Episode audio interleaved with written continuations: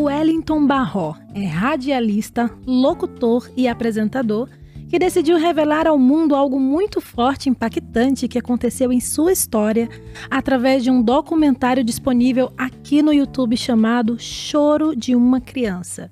Você nunca ouviu nada parecido. Wellington, muito obrigado por ter aceitado o meu convite, seja muito bem-vindo e conta um pouquinho aí da tua história pra gente. Poxa, eu que, que fico muito feliz de estar aqui hoje e ah, muito agradecido porque assim é mais uma porta, né, que se abre para poder a gente falar de um assunto tão importante, tão interessante e que poucas pessoas falam, né, sobre isso. A, a, quero dizer até para você que a minha história não é diferente de outras pessoas. Muita gente já passou por isso.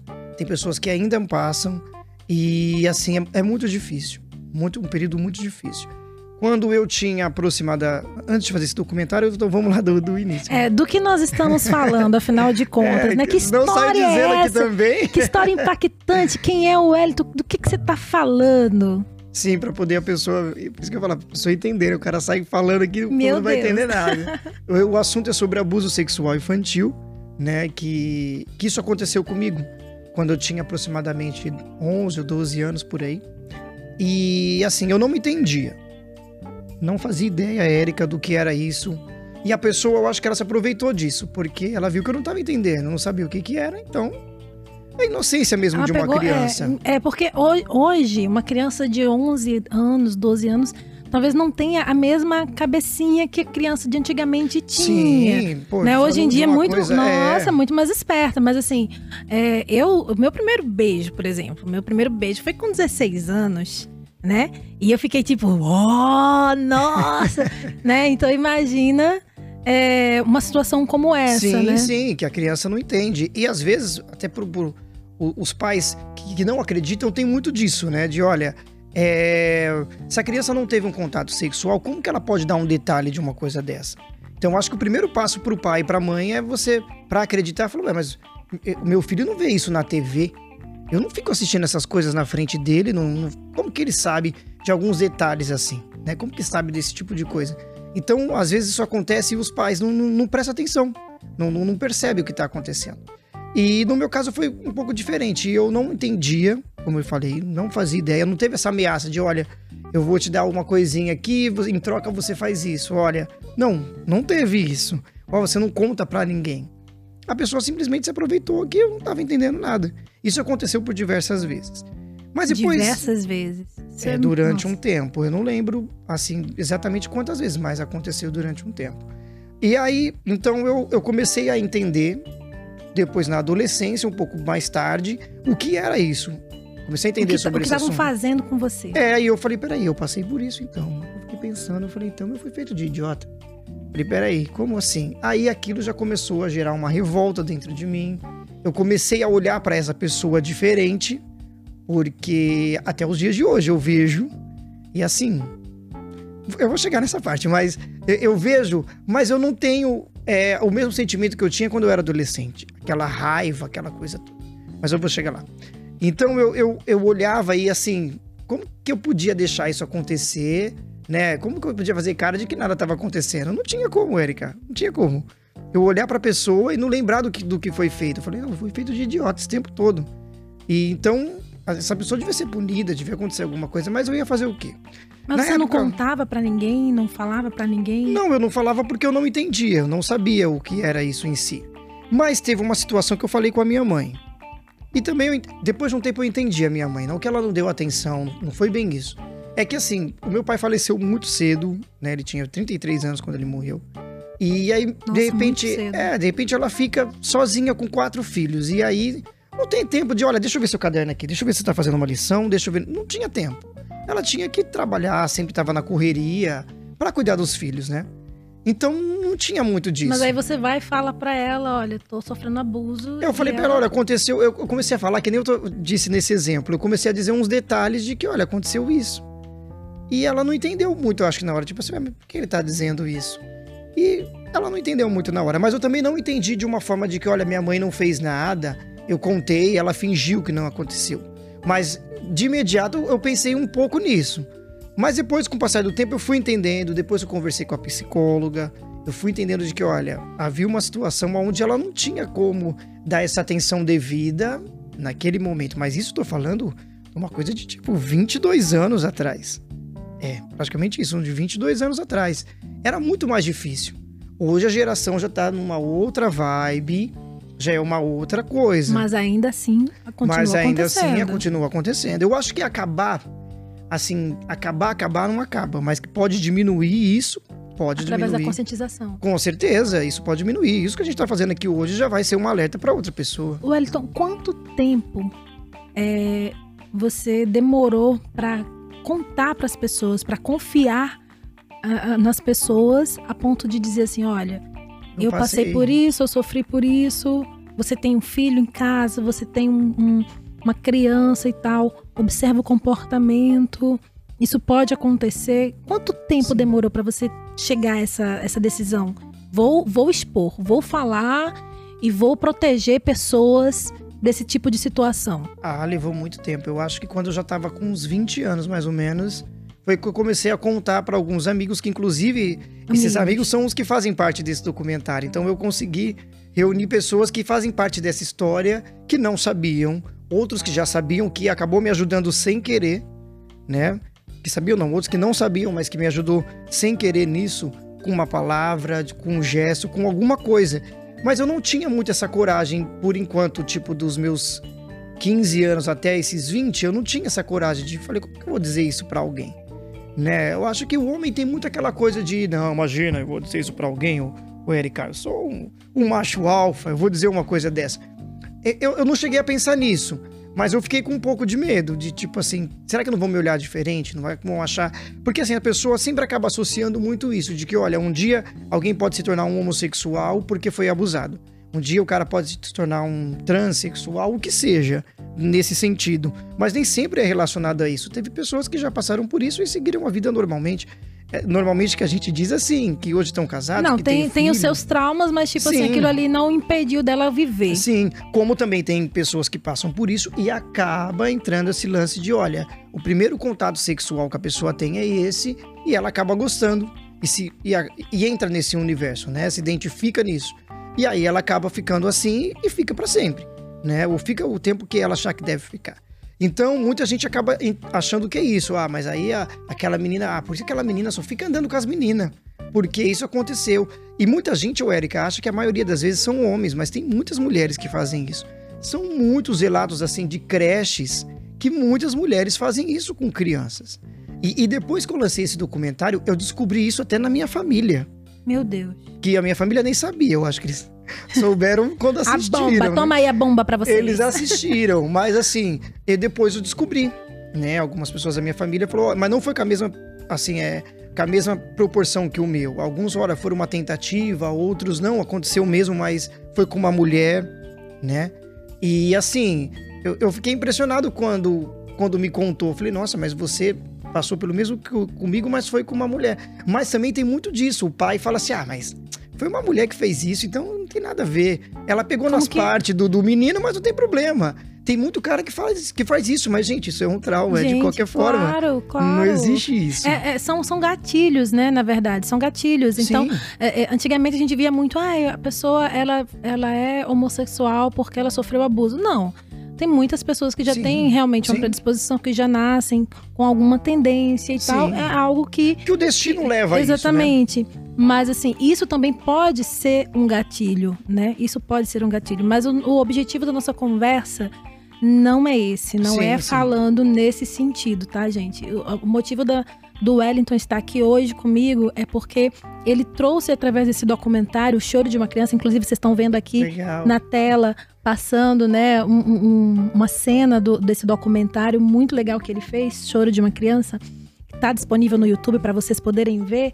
É, esse, esse, esse documentário é um alerta, porque você vai ver a história não só dele, como ele Sim, reuniu a história de várias pessoas. Eu fiquei chocada quando eu assisti. Sim, e você pode ver que é uma diferente do outro, cada uma É, situação e diferente. não é, é- não é só menina, menino e menina Sim. né? Contando coisas que aconteceram durante a infância, muitas vezes que contaram para os pais e os pais não acreditou, que contou para um amigo, né, que não sabia como Sim. lidar com a situação. Então, assim, são N é, situações em que a gente vê e, e, e, é muito preocupante, porque a gente não vê isso sendo falado na escola, na mídia. Sim. As pessoas falam muito sobre violência, violência doméstica e tal. Mas assim, para uma criança compreender aquela realidade é algo Nossa, surreal. É outra coisa, é outra coisa. É isso que você está dizendo. É, Leva-se um trauma. Eu tive muitos traumas. Além disso, que, que aconteceu, teve um lance também na escola. A escola estava passando por uma reforma né, na, na, na época que a gente estava estudando. E aí tinha uns pedreiros que estavam trabalhando nessa reforma. E eu entrei no banheiro para usar o banheiro. Claro, quem é homem sabe disso. Tem o, um mictório lá, né, do, do, no banheiro. E eu, eu já não gostava muito disso também, desse, desse negócio de mictório.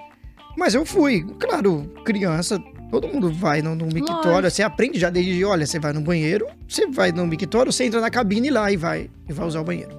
E aí então eu entrei sozinho, não tinha ninguém nessa hora. Eu saí da sala e fui usar o banheiro. E aí entraram... Algo normal, né? Para um normal. estudante que tá na escola. Exatamente. E aí entraram esses dois pedreiros e um segurou a porta. E o outro já veio na minha direção para querer fazer alguma coisa, mas eu já tava começando a entender e já sabia, porque assim, eu sentia Começou maldade um pavor, na hora. Né? E aí eu fiquei com, com um trauma disso também. Até hoje eu acho. Hoje eu vou me acostumando um pouco mais com isso. Às vezes eu falo, poxa, eu vou. Faço alguns exercícios, meu, eu vou deixar isso aqui de lado, olha, eu vou começar a fazer essa. a trazer essa cura, né? De, de olha, vamos deixar de lado isso. Então, uma vez ou outra eu vou, assim, no mictório, no banheiro, mas eu não, detesto isso até hoje. Só se tiver algum amigo, tiver alguém conhecido por perto, mas eu não vou. Eu espero alguém sair lá de dentro, Aí eu entro na cabine e vou. Mas por causa disso. Então você vê como que, que gera um trauma, né? E você, e você assim, é uma pessoa já madura, uma pessoa que passou Sim. por isso, que expõe todo esse, todo esse cenário, mas é, mesmo assim sa sabe que é um trauma, mas não sim. tem como conviver de maneira diferente com sim, isso, sim, né? Sim, sim. E eu fui, com o passar do tempo, eu vou. Não é uma coisa que ah, eu vou dormir e acordar diferente. Não. Isso leva um tempo. Olha quanto tempo que eu tô dizendo dessa história e e eu tô fazendo isso até hoje, tentando tirar isso. Então, é um trauma que é muito difícil, não é fácil para poder falar. Hoje eu falo isso numa boa, parece ser numa boa. Tem vezes que eu falo que eu não quero dizer, mas eu tenho que falar. Eu, hoje eu fui chamado para isso. Então, é, a gente vai falando, quanto mais você vai falando, mais você vai é, curando, mais você vai tirando aquilo de você. Acho então... que vai, vai para um universo de normalidade, entre aspas, sim, né? Sim, tipo sim. assim eu, não preciso, eu, eu, já estou seguro. Você vai se convencer, cada vez que você fala, você se convence de que você não é mais aquela criança, que você não está mais nessa vulnerabilidade e que vai dar tudo certo. Sim, sim. Então, é, você vê que, que gera uma série de coisas. E por isso que eu, a gente estava até falando ali, né, aqui fora com a, com a moça que estava ali com a gente, que, que é isso. Às vezes os pais não prestam atenção. Érica, às vezes tá tão preocupado, ainda mais agora que fica no celular. Ai, dá o celular pra criança também. Daqui eu vou ficar aqui no meu e ele fica no tablet dele ali. Mas, poxa, você tem que perceber isso. Por que quando chega aquele tio, ele fica assim estranho, né? Por que, que chega aquele tio, aquela menina morre de medo dele? Por que quando vem aquele primo mais velho, nossa, aquela criança tem pavor? Você percebeu isso? Então os pais começam a se ligar que tem alguma coisa estranha. Isso é tudo muito rápido, Érica. Você pode estar num aniversário, o seu filho sair correndo para um canto, você tá ali conversando com alguém, tá ali comendo alguma coisa, de repente, nossa, já passou uns 15 minutos, cadê meu filho que eu não tô vendo? Nessa brincadeira aí, a pessoa já aproveitou. O abuso não é só o ato sexual em si, né? Sim. Às vezes é simplesmente um toque diferente. Sim. Tudo isso pode gerar uma série de traumas em uma criança. Claro, e a criança sente a maldade na hora. Foi que nem eu te falei desse do banheiro. Eu entrei e falei, por que ele segurou a porta? Eu fiquei assim, comecei a achar estranho. Aí eu consegui Bate empurrar. O, né? É, eu empurrei o rapaz em cima do outro e abri a porta e saí correndo. Né? Tanto que eu entrei na sala e ninguém entendeu nada, porque eu fiquei um pouco apavorado. Tanto que depois eu faltei uns dois dias na escola. Eu não, toda vez que eu entrava no banheiro, eu não queria. Eu não queria entrar no banheiro. Mas eu não tinha outra opção, então eu tinha que ir. Quando eu queria, né? Então, quando eu queria usar. Então eu, eu comecei a ver que, olha, eu preciso também melhorar a minha vida. E, e para você que, que tá assistindo esse podcast, Aqui, independente de religião, do que seja, eu tô contando a minha história e no que eu acredito, no que eu passei. E se não fosse Deus, Érica, Eu vou falar, se não fosse Deus, eu não sei nem o que seria. Porque assim, eu comecei a levar uma vida lixo mesmo. Eu comecei a ficar muito revoltado com tudo que aconteceu. E comecei a fazer coisas assim que absurdas, assim, que depois eu comecei a ver que eu tava cansado de mim mesmo, de tanta coisa que eu fui fazendo. Que gerou essa revolta. falei, poxa, ninguém me ajudou. Porque fica assim. Por isso que hoje muitas pessoas entram na ansiedade e na depressão. Porque não conta essa história para alguém, não põe isso para fora. Ela guarda aquilo durante muito tempo. E aquilo ali vai tempo. parece que incha, né? Exatamente. Por isso que eu te falei, quanto mais você vai falando, chega uma hora que, meu, é de boa, tá numa reunião, tá no podcast, tá em qualquer lugar. Você vai falando e você vai se libertando cada vez mais disso. E, e eu falo que, que foi Deus de fato. Eu não tenho, eu não tenho outra explicação. E um dia eu estava muito cansado do, do jeito que eu estava, da forma que eu estava. Pode ver que algumas pessoas no documentário falam agora que a gente percebeu certo tipo de comportamento é, dele. É, teve, teve alguns amigos seus que eles falam, falam no documentário. Nossa, a gente às vezes via ele meio quieto, Sim. meio, par, meio parado dele. No início ele era um peixinha, aprontava ah, muito, muito, tá? E de repente ele saiu daquele. daquele é, da, daquela situação onde era uma, pessoa, uma criança divertida, brincalhona, Sim. feliz, e se tornou uma criança quieta, né? Sim, tornou eu, uma criança cheia de traumas. Eu sempre verdade. fui muito agitado mesmo, sempre fui muito bagunceiro, mas chegou um tempo que, que isso foi passando e eu, eu comecei a, a guardar isso, como eu tô te dizendo. Aí eu pensava, poxa, mas eu não posso ficar com isso para sempre. Eu tenho que, de alguma forma, tirar isso. E como que as pessoas fazem isso? Eu não tinha uma orientação, Érica, da escola. Como a gente falou, não tinha. Eu nunca, nunca teve uma palestra na escola falando sobre isso. Não tem. Hoje é muito. Hoje pode ser até que tenha um pouco mais. Muito raro, mas ainda tem. Mas é muito difícil. Hoje você não vê as igrejas falarem sobre isso. Você, você fazia parte de alguma igreja nessa época? Não, não. É aí que eu, tô, que, que eu vou chegando, né? Como eu te disse que, que essa parte de Deus. Eu tava um dia cansado do, do, jeito que eu tava vivendo. E eu falei, meu, hoje é meu último dia, assim, que eu vou tentar fazer alguma coisa para eu tirar isso de mim.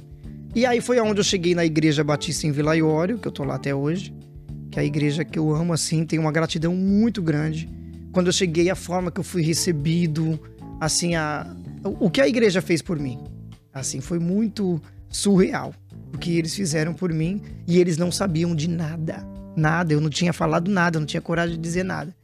E eu era um adolescente, assim, é, era um adolescente quase jovem.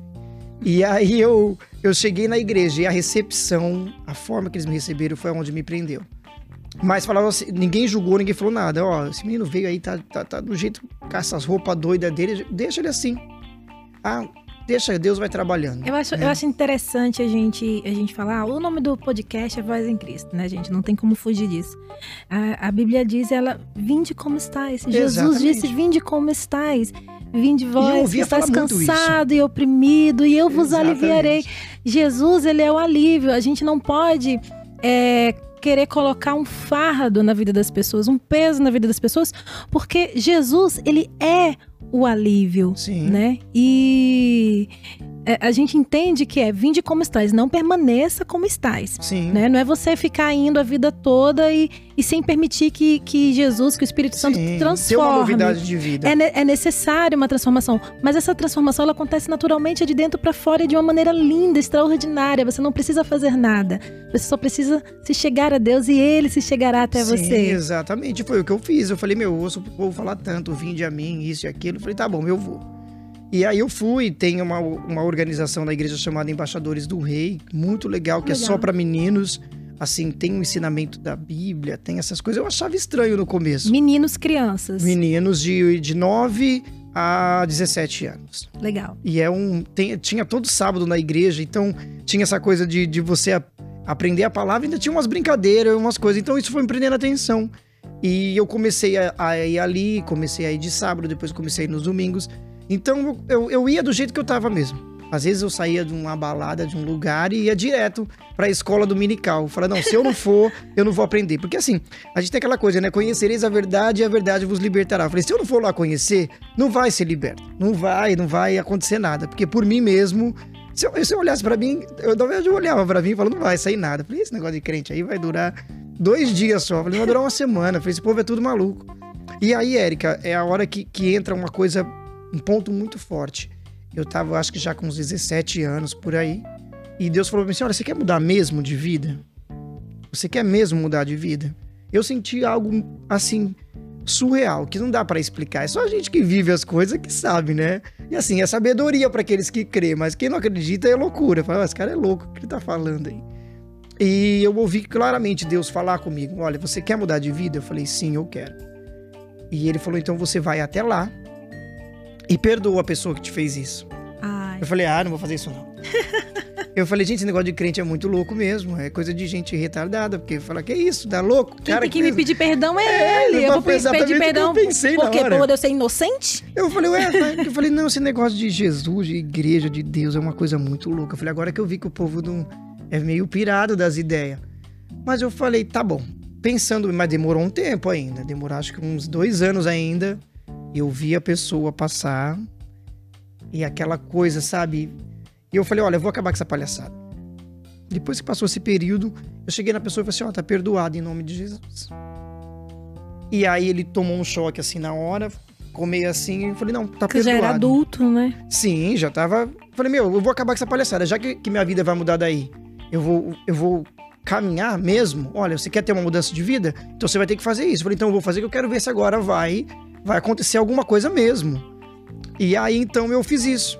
Eu falei pra pessoa, olha, tá e perdoado. E era uma pessoa próxima que você ia ter sempre contato com ela. Próximo, eu ia ter sempre contato. Inclusive antes de eu vir pra cá, agora Meu pouco eu encontrei. E aí eu, é, eu encontrei hoje mesmo, hoje de manhã. E aí então eu, eu cheguei e falei, ó, tá perdoado em nome de Jesus. E pronto, passou. E ele não entendeu assim muito na hora, ficou meio em choque e passou. Depois de um tempo, rolou um aniversário que inclusive eu acho que era dele mesmo. E eu fui dar os parabéns para ele. E ele ficou em choque. Eu fui dar os parabéns para ele. Eu falei: "Eu já não te falei que tá perdoado em nome de Jesus?" Eu falei: "Já passou". E hoje eu vejo que essa pessoa tem filhos, né? Segue a vida, tá casado, tem filhos. Mas eu só fiz isso, Érica, também porque eu vi o arrependimento na cara dele. Se eu não tivesse visto isso, então uma coisa que eu quero deixar bem clara aqui, se eu não tivesse visto isso, para não falar, ah, o cara fez isso, ah, eu não sou melhor do que ninguém porque um dia eu fiz isso. Eu não sou melhor do que, ah, ele tá ali falando no podcast, então porque ele é melhor que todo mundo, ele chegou ali, perdoou e passou. Não, eu não sou melhor do que ninguém porque um dia eu fiz isso. Mas eu, essa minha história, como eu falei, eu, eu precisava mudar de vida. Se era isso para fazer, então beleza, vamos fazer. Então eu fiz. E eu dei esse abraço nele, ele ficou muito em choque. Eu falei, tá perdoado? Então hoje, até hoje, Eric, eu sinto esse arrependimento nele. Às vezes a gente conversa, fala um pouco, mas ele não fica muito tempo próximo, ele não fica muito tempo perto. Ele não consegue, porque hoje eu acho que é ele que tem que chegar e falar assim: olha, é a minha vez de pedir perdão, que eu quero que a minha vida Isso flua não aconteceu. também. Ainda não. Isso ainda não aconteceu. Mas eu tô aqui. Se eu já fiz isso, eu sozinho já fiz isso lá atrás, eu vou ter que fazer agora também de novo. Então, eu sou uma pessoa que eu não gosto de falar uma coisa que eu não faria. Eu acho, eu acho que que você pedir perdão, no caso, né, no caso dele que te fez esse mal, é, é simplesmente reconhecer que ele estava consciente do que ele estava fazendo de mal. Sim, sim. Né? E ter essa consciência é o que, que amargura a, aquela alma, né, da, da, daquela pessoa. Eu ouvi uma vez e eu levo essa frase para sempre que perdoar não é esquecer, perdoar é lembrar sem mágoas, né? Então você ter a capacidade de tipo assim, eu sei que aconteceu, né? Porém, a minha vida não vai viver em função disso, porque quando você sente mágoa ou rancor de alguém, na verdade você alimenta um monstro dentro de você. Às vezes a pessoa segue até a vida dela, né? Ela até esquece o que ela fez, mas você não esquece, porque você está vivendo em função Exatamente. daquele daquele mal que te fizeram e poxa, e aquele, né? E nesse momento a gente não pode nem falar assim, ah, é vitimismo. Não, porque você realmente foi vítima. Sim, né? sim. Foi vítima, ma, vítima, mas é, é necessário realmente liberar esse perdão. Você se sentiu necessidade de você se perdoar em algum momento nessa história? Não, olha, ninguém nunca perguntou isso. Que legal isso, ninguém nunca perguntou. Não, isso não. Mas eu senti um alívio, uma sensação muito boa quando eu falei para ele estar tá perdoado em nome de Jesus eu senti um alívio. É uma sensação que eu acho que eu nunca mais vou ter na vida. Talvez eu tenha de novo se ele chegar até mim e falar comigo. Mas assim, é uma sensação, Érica, que foi inexplicável. Eu não sei como que eu vou sentir aquilo de novo, que nem eu como senti naquele um dia. peso mesmo que saiu das suas Nossa, costas. é como se eu tivesse... Eu já não tenho peso mesmo, né? Então como se eu tivesse perdido uns quilos já. Como se eu tivesse perdido uns quilos já. Como se fosse tipo isso. Então, assim, é é o que eu sempre falo para as pessoas, não que eu não tô focado aqui na questão da, do perdão, tá? Quero deixar bem claro também que tem a denúncia. Você vai no Disque 100 e liga lá e fala: olha, Não, sim, lógico. a pessoa fez isso comigo. É que, claro, É- no meu é- caso é foi um alerta. tempo depois, né? Então eu não ia fazer tipo isso agora. É, é a questão do alerta, né? É tipo, é- é- vejam, vejam o- onde a gente está chegando aqui. A gente começa um assunto falando sobre escuta o teu filho, observa, Sim. presta atenção, né? Mas se aconteceu, não viva em função disso. Tome as providências legais, como você falou. Liga, denuncia, né? Fa- faz a tua parte, porém não viva em função do que aconteceu. Conversa com alguém, procura um, um tratamento, um psicólogo, um pastor, um padre. Alguém vai ter que conversar com você, você vai ter que desabafar para tirar esse fardo, esse peso, né?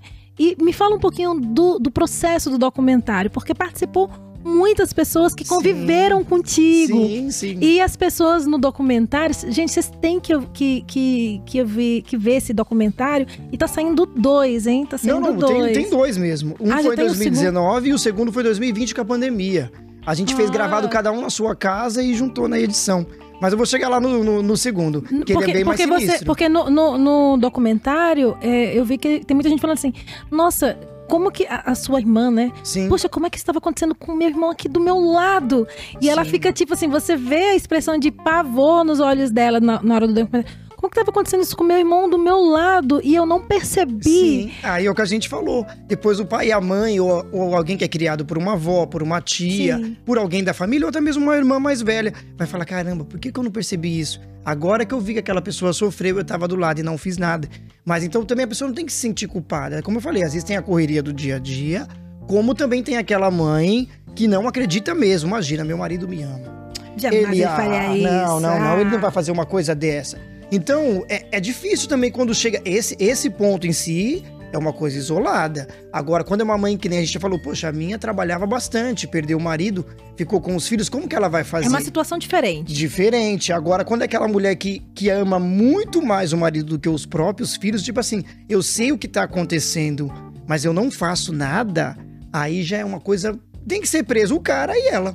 Que, que compactuou com isso, que foi cúmplice praticamente disso. No segundo documentário tem a história da Jéssica, que acontecia isso. E ela relata que a mãe dela sabia que o pai dela fazia isso com ela. E não fez nada. A mãe sabia. A mãe sabia que o, que o marido fazia isso com a filha e não fez nada. Tudo bem, ela denunciou depois o pai dela, porque ela, ela teve outros irmãos, então ela imaginou, poxa, eu tenho que denunciar, eu tenho que fazer isso, porque vai que ele faz isso com, a- com os outros, né? Com as outras filhas. Então, ela denunciou e tal.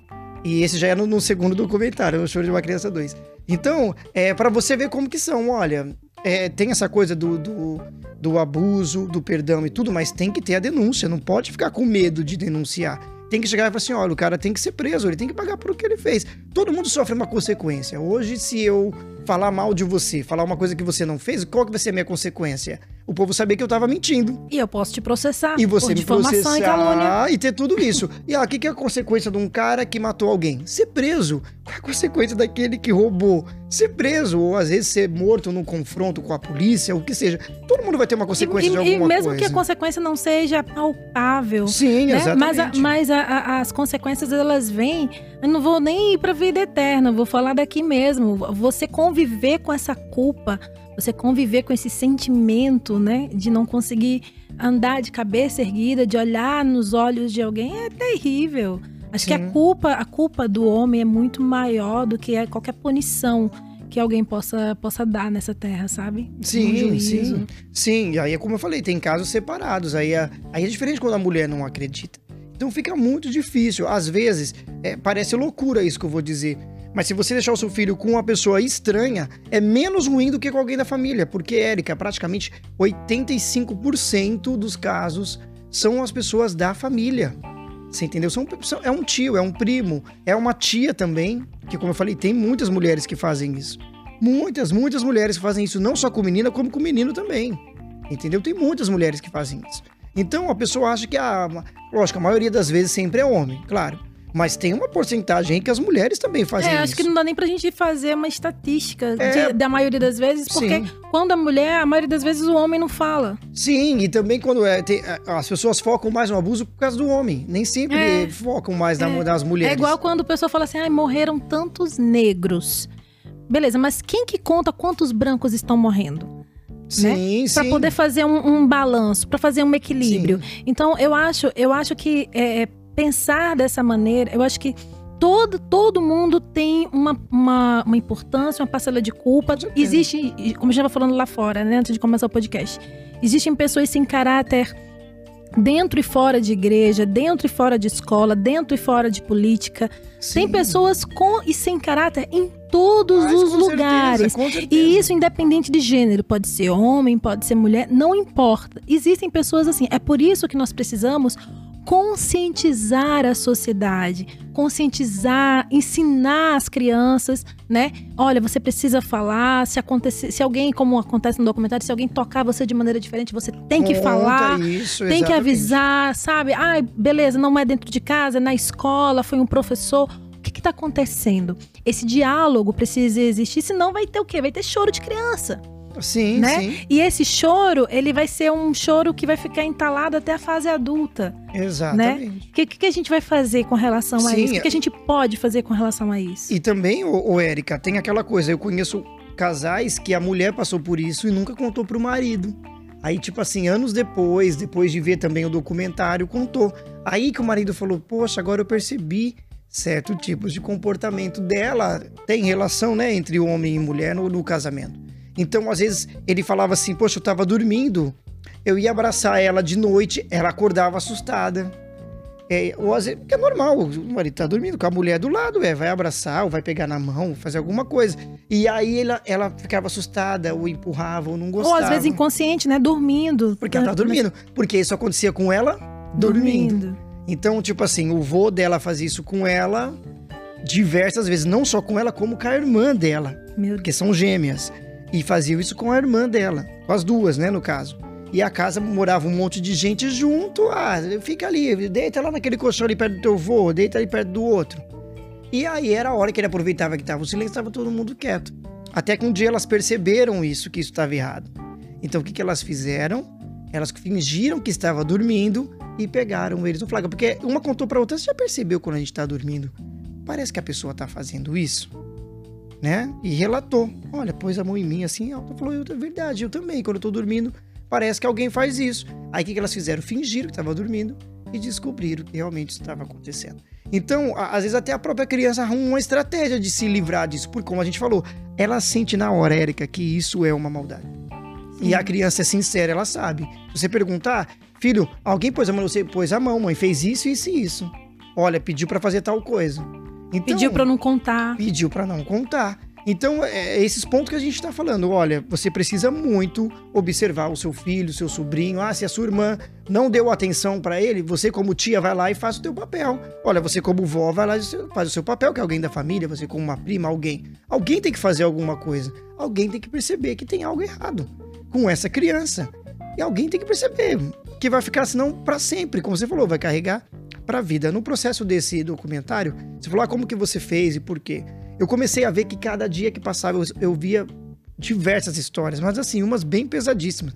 Uma delas foi de uma menina que a mãe levou no dentista porque tava com a gengiva, tava com uns problemas no dente, né?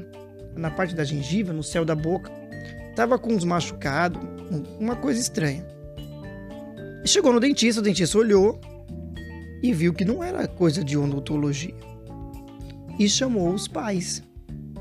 Chamou o pai e a mãe, eles entraram na sala e falou assim: Olha, é, eu, eu não sei como vocês vão receber isso, mas vocês vão ter que levar no médico, porque ela tá com uma doença sexualmente transmissível. Meu Deus. E aí falou, mas como assim uma doença? Imagina, ela tem 12 anos, como assim? Tá com uma doença sexualmente transmissível. Ele falou assim, já aproveita, comunica a polícia, porque a gente como experiência nisso, com certeza ela foi abusada essa criança. E os pais não tinham percebido. E o comportamento da criança tava assim, meu, socorro. Tava gritando, Socorro. preciso de ajuda. E ninguém percebeu, Érica. Ninguém percebeu. Que triste. E até hoje essa criança passa por tratamento. É uma coisa muito. A criança é, hoje já tá um, um adulto já. Uma, né, uma menina, já tá adulto. E assim, é, é muito difícil. Imagina receber uma notícia dessa. Então, quando eu comecei a ver esse tipo de história, eu falei, meu, alguém precisa fazer alguma coisa.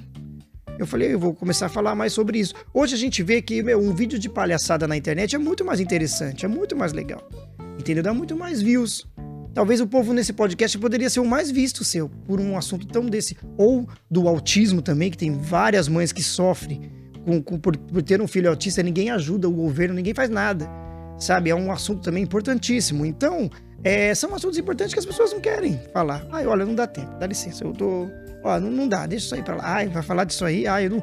A gente fala, não, eu vou chorar, eu não vou assistir esse documentário. Eu falei, porra, mas você precisa tirar um tempo para você ver. Você tem filho, sabe? Olha, você precisa né, perceber que, que uma algo questão, tá acontecendo. É uma questão de conscientização. Sim, como você falou desde o início. Falando sobre o processo do, do documentário, é, você está conversando com crianças. Houve Sim. uma conversa prévia ou elas foram realmente. Não. É, não. Vocês não chegaram assim, olha, a gente vai falar sobre isso, isso aconteceu com, com o tio, mas não, não houve isso. Não, foi não. realmente, foi lá já gravando, tudo ao vivo. Foi gravando, foi gravando. Eu achei essa experiência muito legal.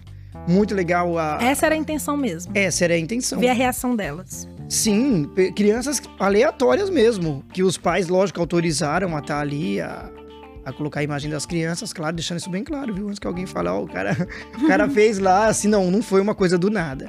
Eu tinha sonhado com isso. Falei, meu, acho que esse documentário. Mas ninguém nunca faz documentário com criança. Assim, contando uma história para criança. E eu falei, eu vou fazer desse, desse, formato aí. E eu assisti vários, vários documentários. Falei, meu, o povo faz sempre do parecido, é um estúdio. Ah, eu falei, não, eu quero fazer uma coisa diferente. E eu, eu cismei de ter um drone. eu cismei de ter esse drone. Falei, vai ter que ter alguma coisa diferente. Falei com o pessoal do parque, liberaram também, foram muito legais. Né? E, e, e você pode ver que parece que não tem ninguém mesmo no parque. Naquele horário não tinha ninguém uhum. mesmo. Tava só a gente ali e as crianças. E aí então a gente começou a gravar. E a Thaís, isso é uma coisa exclusiva aqui agora. Ó, bota aí na tela, gente, exclusivo. Exclusivo, hein? Atenção, pessoal da, da edição. Exclusivo. Exclusivo aqui pro podcast Voz em Cristo. Com você a palavra, Wellington. Olha só, exclusivo. Pode pegar o corte aí, né? E aí o que acontece? Ela. A Thaís falou para mim assim, depois que a gente gravou, ela falou assim: Olha, eu vou te contar uma coisa. Uma dessas crianças que estão aqui, ela, ela foi abusada. Eu falei, nossa, e você não me falou nada. Ela, eu sei que se eu contasse, você não ia conseguir ficar na frente deles gravando. Eu falei, ah, claro que não. Eu falei, ainda bem que você já é minha amiga, me conhece. Ela falou assim, eu sei que você não ia conseguir gravar.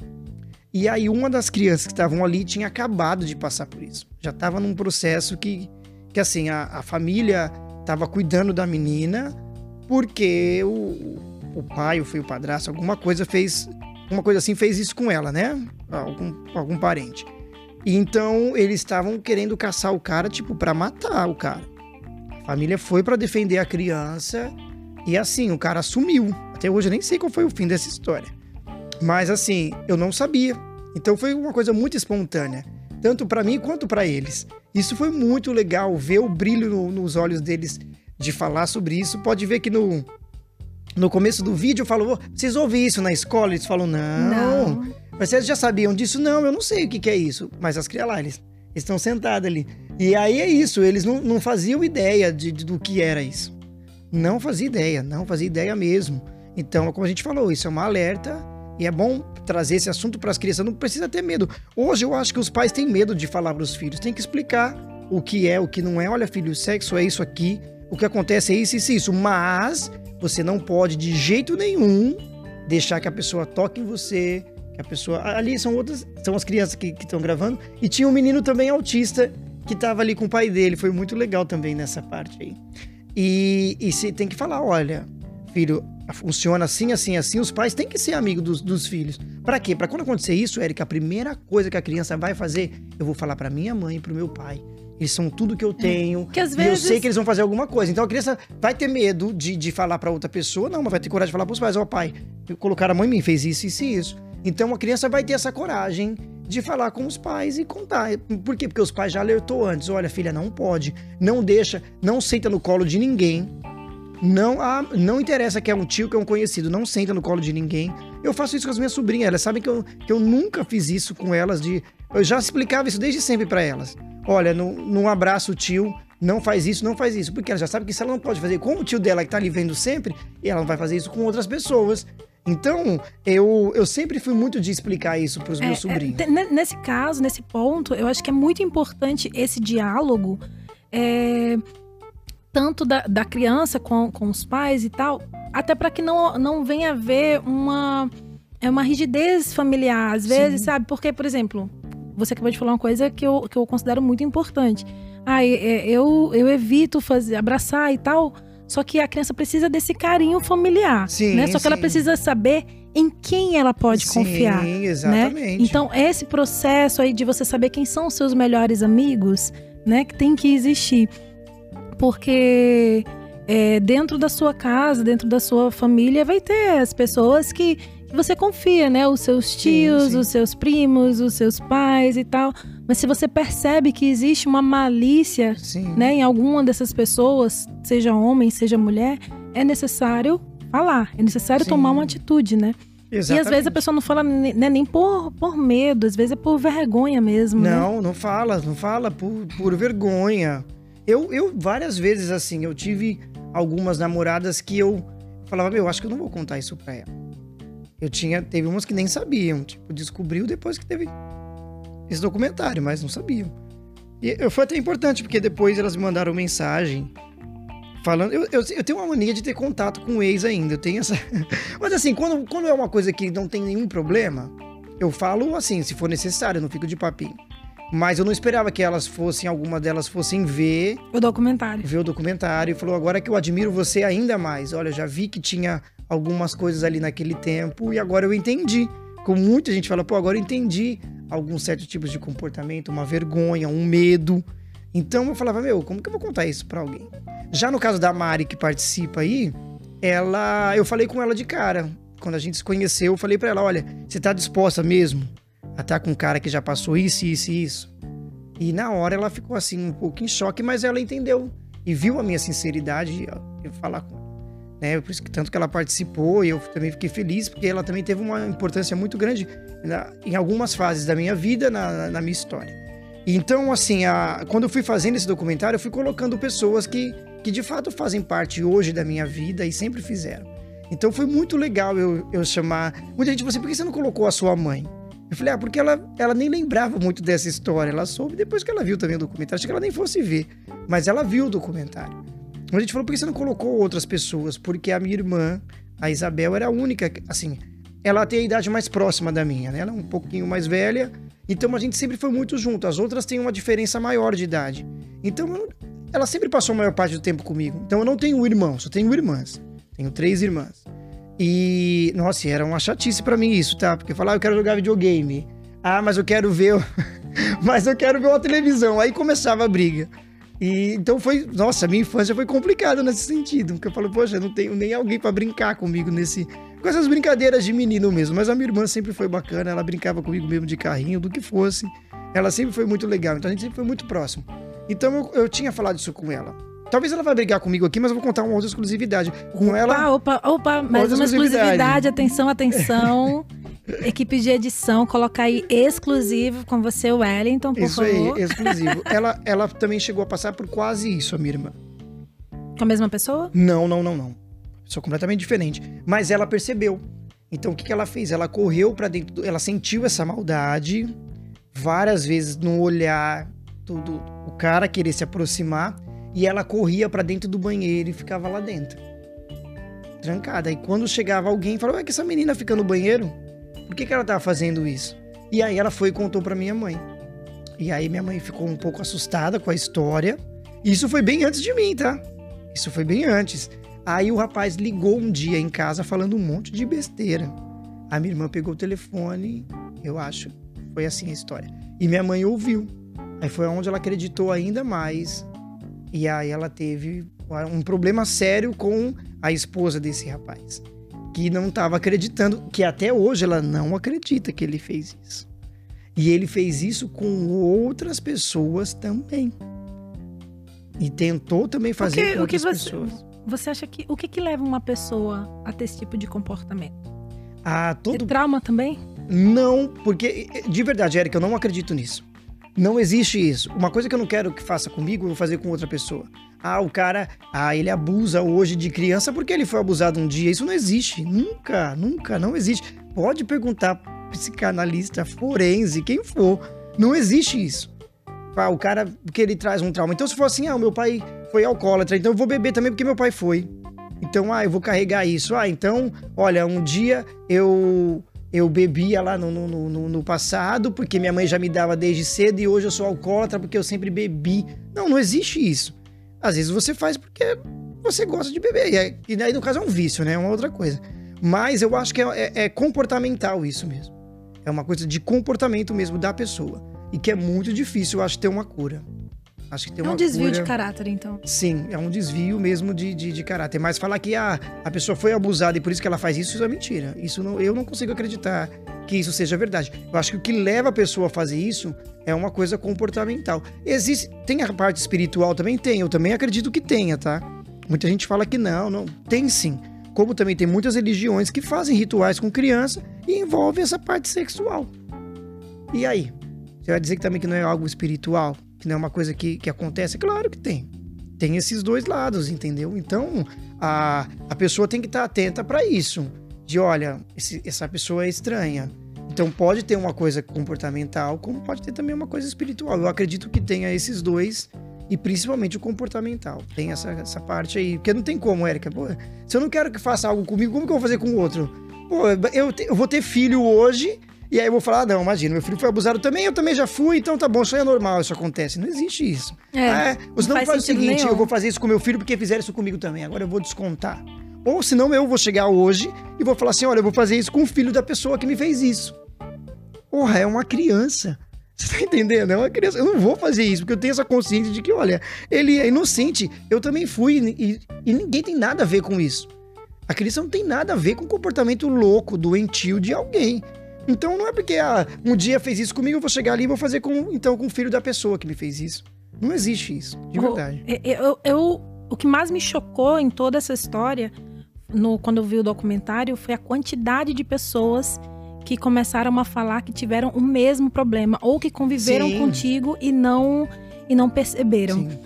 No então, caso, tem o Elias, o Marcelo, o Jefferson e a Érica, que passaram por isso também, que relatam é, a história deles. Pois é, é uma coisa assim você pensa que tá tão distante, mas parece que tá tão perto.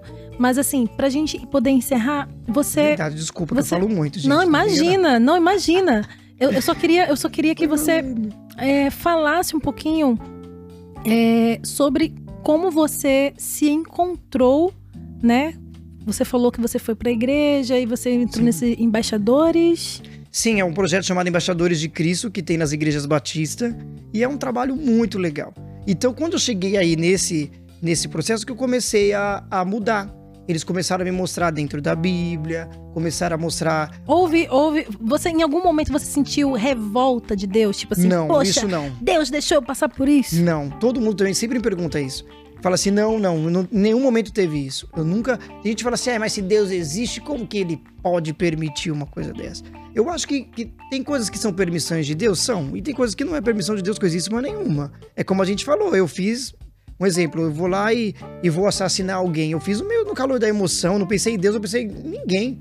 Aí eu vou ter aquela consequência do que eu tô fazendo. Que nem o cara fala assim: ah, eu tava ali na prisão porque Deus me permitiu de eu estar tá lá preso. Não, você fez uma coisa errada, você tava dentro. Exatamente. Ah, Deus permitiu, vai permitir que alguém fique na prisão. Não Se adianta distorcer, né? Não dá é, O que é então, responsabilidade do sim, homem é responsabilidade sim. do homem, tem tem coisas. É, é, igual quando as pessoas falam assim: ah, isso aí é coisa do diabo.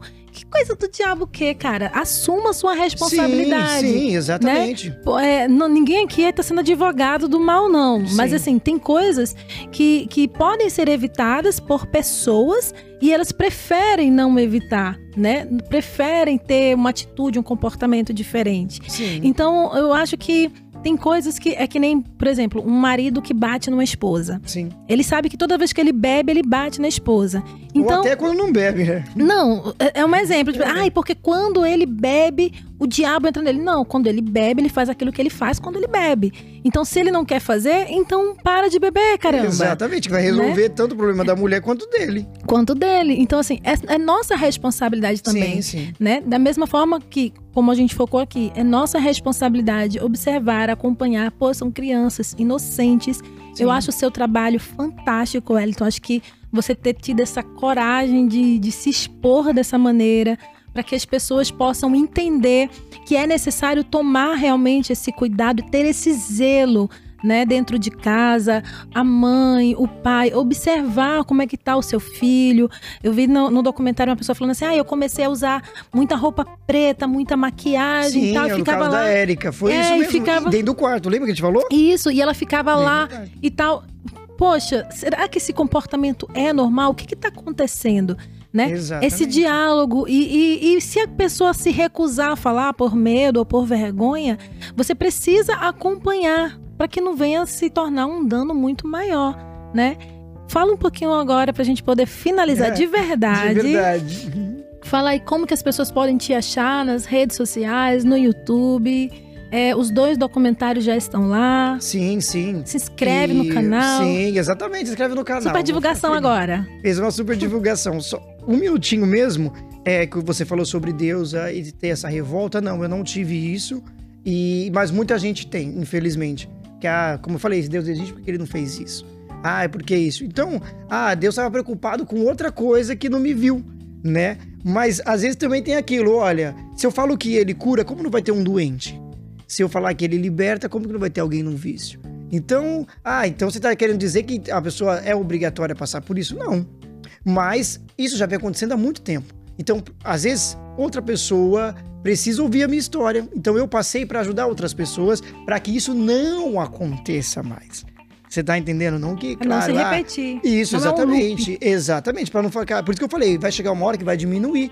Não vai acabar definitivamente. Que vão falar, nossa, eu vi aquele documentário, eu vou assistir um podcast onde o cara contou aquilo, eu vou prestar mais atenção. Então você já não vai deixar o seu filho mais da, da, maneira que você já deixa, você vai ficar mais atento. Então tudo isso vai diminuindo. A criança vai ter mais coragem de falar com os pais. Então isso vai acabar na hora. Então quando a pessoa pensar em fazer alguma coisa, ele já vai chegar e contar: mãe, aquele rapaz chegou perto de mim e fez isso. Olha, aí você vai fazer o quê?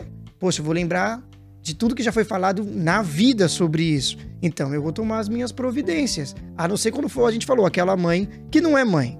Uma pessoa que faz isso, que sabe que o marido faz isso, ou o padrasto faz isso, ah, mas o amor, ai, mas ele me ama. Não, não, não é mãe.